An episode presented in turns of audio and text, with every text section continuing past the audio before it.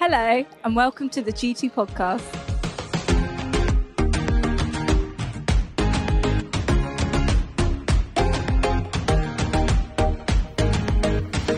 I wonder if you can think of some people in your life that don't know Jesus.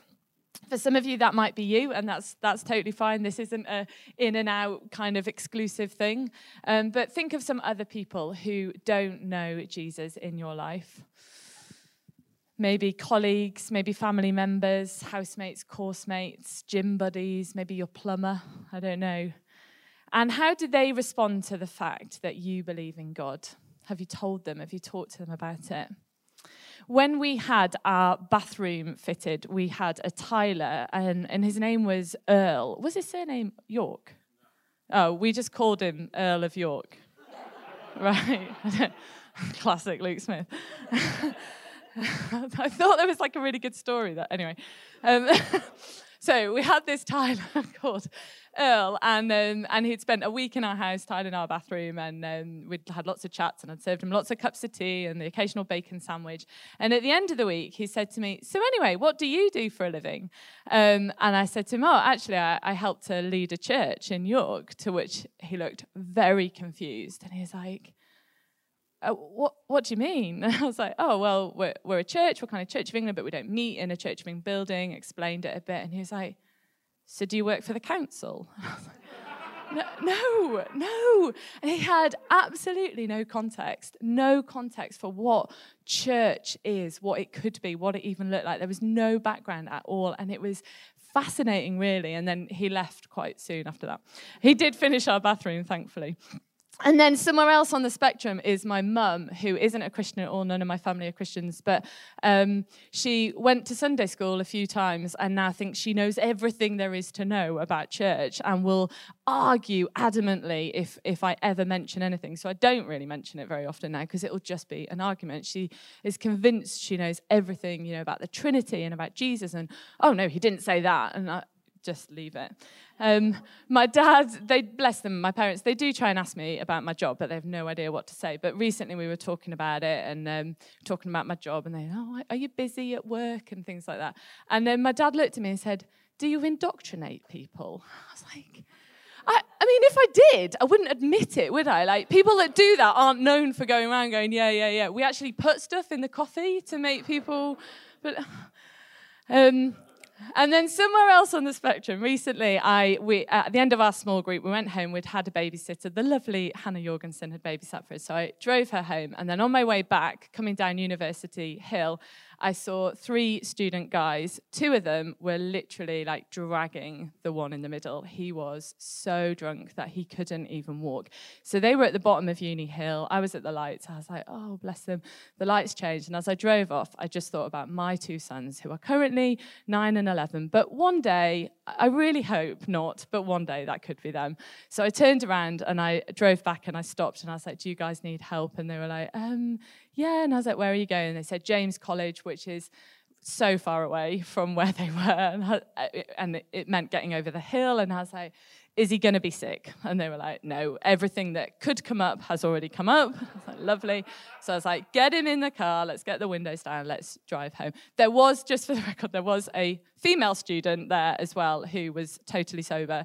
Because um, I texted Luke and said, I'm just giving some student boys a lift home. So then he sat up worrying about me. There was a, there was a girl, which makes it safe, doesn't it? I don't know.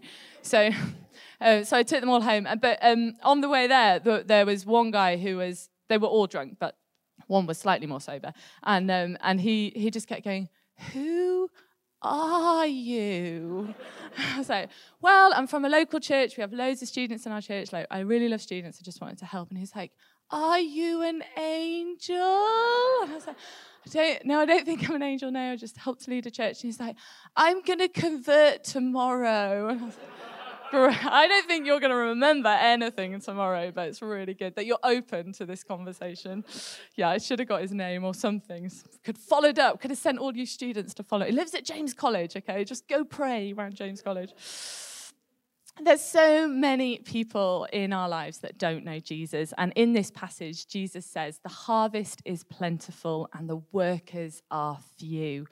He's talking to the disciples here. He is telling them that so few people know that they're their Heavenly Father. So few people really believe that Jesus was the Son of God and that these miracles that we've just seen, if you were here last week, if you were in small groups or at student night this week, we were looking at these miracles that Jesus was performing. He healed a woman who'd been bleeding for 12 years. He healed, he brought a girl back to life that had died, a demon possessed man, two blind men, and so many more. And all of that was training. He was training the disciples how to do that. And then he says to them, There's so few of us that can do this work and, um, and that really believe this. And that is true today, isn't it? There are so many people around us who haven't heard the good news of Jesus, who haven't witnessed how encountering Jesus can change our lives, who haven't known that deep love that Jesus has for them. There's so few of us that can do the work. A recent faith survey suggests that it's less than 10% of the population go to church. I think among students, it's more like 1% go to church. There's so many people around us who don't know Jesus, and we are the workers. Jesus called his 12 disciples here, as Imi just read, he called them by name and he gave them authority to drive out impure spirits and to heal every disease and sickness. He's shown them how to do it, and now he's sending them to go and do what he has done. He called them, he equipped them, and he sent them out. Were they ready? Probably not. Did they feel ready? I can't imagine all that they felt ready to go and do this. Did they know everything that they needed to know in order to do this? No. But were they willing? Were they ready to step into that authority that Jesus was giving them? And in Matthew 10, the rest of Matthew 10, which we're going to be looking at in our small groups over the next three weeks, Jesus gives loads of advice to the disciples. That's where he really equip, equips them what he says to them in chapter uh, 10 is so important so that they can go out and do this work and that they're ready to do it. The harvest is plentiful and the workers are few. Back in October, I was commissioned here as the leader of uh, of G2. And if you were here, then you'll know that the bishop came wearing all his bishopy clothes, and the archdeacon came as well. Um, and they they had certain words to say, and then they prayed for me, and there were words that the congregation had to say as well. And it was lovely, and I will always um, appreciate anyone praying for me. But in all honesty, there was something deeply uncomfortable about it for me because the work I do as the leader here is not any more important that what, than what anyone else is doing. I'm just doing what I'm called to do. But all of us are called in different spheres. David is a carer, that's what he's called to do. Annabelle works for a charity, that's what she's called to do. Chris is an engineer, that's what he's called to do. Jeff is a student, that's where he's called to be right now. We are all called to be the workers in the field, all in our different spheres. And together we harvest. Not alone. We're not called to do this alone. And as we look through Matthew 10, and uh, Jesus uses the word you a lot, and it's always the plural version of you. If he was from Texas, what would he say, Emmy? Y'all. Thankfully, he's not. We love Texas. you together, us together. We are the church together, called into different places, but we're a team. Who here has seen Clarkson's Farm on Prime? Yeah, we got a bit desperate in the last lockdown, didn't we? I was so reluctant. I am not a fan of Clarkson and that massive ego of his, but it did feel like we'd got to the end of Netflix and needed something to watch. And um, there was parts of it that I really enjoyed, but particularly there was one episode where they'd, you know, they'd um, plant, planted, sown the crops, and then they'd tended to them, and it had rained, and they'd grown, and they were waiting for harvest moment, and they had to do a daily moisture test.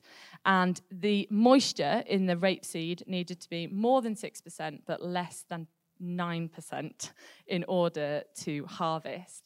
And um, they were talking about how seasoned farmers can actually just bite the seed and know what the moisture is. They just know what percent it is.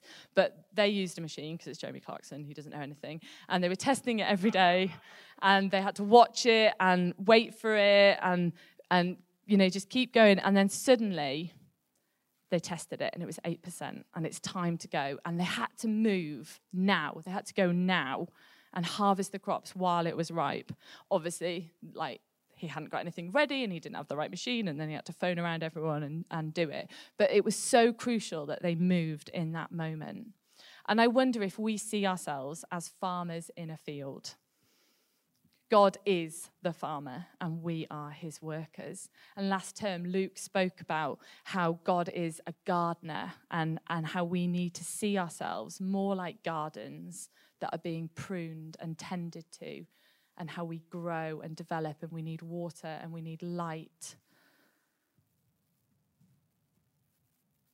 We need nurturing. And this is true of everyone, all those people around us. And so, in this passage, that metaphor is extended. God is the gardener or the farmer, and we are the workers, helping to tend to the rest of the garden in getting ready for harvest, for when that time is right, for helping people to say yes to Jesus. So it doesn't matter what your work is, it doesn't matter where you spend the majority of your time. If you work for a big corporation or a charity, or if you're a full time parent right now, or a carer or a manager, or you spend most of your time playing football, or if you're a bin man or a teacher or a doctor. We are all God's workers. We are all commissioned to do this. We are all ordained to do the ordinary. To be ordained is basically like a church word that's kind of used to describe when a person um, has hands laid on, on them and they are prayed for and commissioned to, to do a certain role. It's a way of signifying that a calling. But we are all ordained for the ordinary, for our day to day, for wherever it is that God has put us right now. Where Jesus has sent us, that's where we go with that same authority that we see Jesus give his disciples in this passage.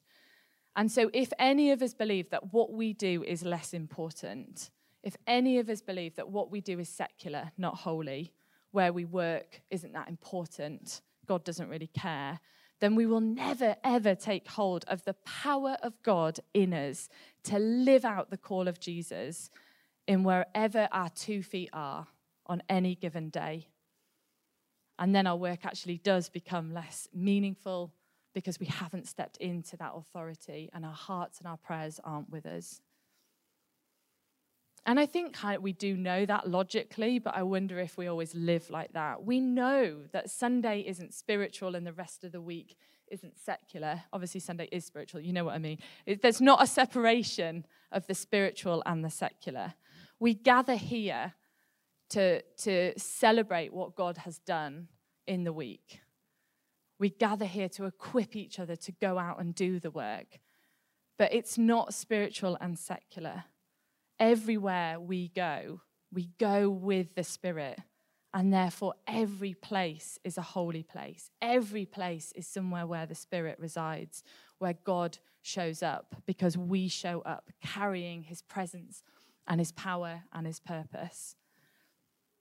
We don't believe in a sacred secular divide. We know that God is with us in everything that we do. And so we are all ordained for the ordinary. And um, I think just to just to tease that thought out a little bit more before we get you to just chat on your tables briefly with, I'd love you to be already thinking uh, about where your ordinary is and who your ordinary is, um, what that might look like in your life. To whom uh, do you go? Um, I, w- I work in with Fusion, and I quite uh, in my job I spend a lot of time with church leaders, uh, and lots of them are in the Church of England. Not all of them are, but one of the most common questions I'm asked is, "Are you going to get ordained?" Um, and uh, or, or have you considered getting ordained? Or would you reconsider whether or not you should get ordained? And I'm asked this very regularly. Uh, and I know that uh, lots of friends who do a similar thing to me are also asked that question. And I enjoy it because I get to pull the leg of the person who's asking me that question. Uh, and I say, I can see that you've been called to get ordained, which is wonderful, and you've done it. Uh, I've asked God about that, and it's not for me to be ordained to be a church leader and to be a vicar. Um, but I have a mate called Paul Nags. Uh, Paul Nags uh, used to be in G2 a long time ago, uh, and he's a fantastic guy, and he's a landscape gardener. And he uh, didn't used to do that. He used to work in admin somewhere, uh, and then he felt actually what made him come alive was being a landscape gardener. he felt called by God to do that. And so what he does is he goes to people's houses that want their gardens landscaping and he talks about their whole life story and finds out all about them. And then they design a garden together and he landscapes it and it's something that draws out their whole story. And that's his calling. By the way, he has never tried to persuade me to be called to be a landscape gardener. But about 50 or 60 vicars have tried to persuade me that I should also be a vicar. So I'm just telling you this kind of story in a kind of uh, slightly tongue in cheek way to say you really are not all called to do the same thing. You are called to do what God has put, placed you, where He's placed you, with whom He's placed you, who has He given you, what things has He put on your heart, where do you most come alive. And this is where you're called and that is where we want to ordain one another to in a moment. We're going to do that. You might see there's oil on the table. And so we're going to ordain each other to the ordinary. Uh, and we'll explain how we're going to do that in a, in a moment. Um, also, uh, a few weeks ago, maybe it was before Christmas, was it? Um, Aaron, um, our son, did one of the ignition talks, which really spoke to me personally. Uh, often God speaks to me through my kids. Um, and yeah, when he, he spoke about the loaves and fish story uh, of imagining being the boy who brought the loaves and fish to Jesus uh, and offering them up, and he gave us a challenge as a church to say, um, it doesn't matter if you don't feel you've got loads to offer, but the question is, what are you going to offer Jesus? Because he'll uh, transform it for something amazing. Uh, and that, and it's the same thing with this. There's uh, our ordinary is something that God can transform and make something wonderful if we're willing to offer it to Him.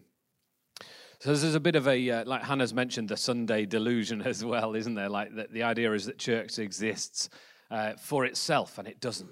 So today we want to commission each other and ordain each other into the ordinary, just like Jesus did with his disciples, which is why it's really important that he mentioned all of in that passage, all the disciples were mentioned, which are a really ramshackle bunch from a whole group of different stories and everything.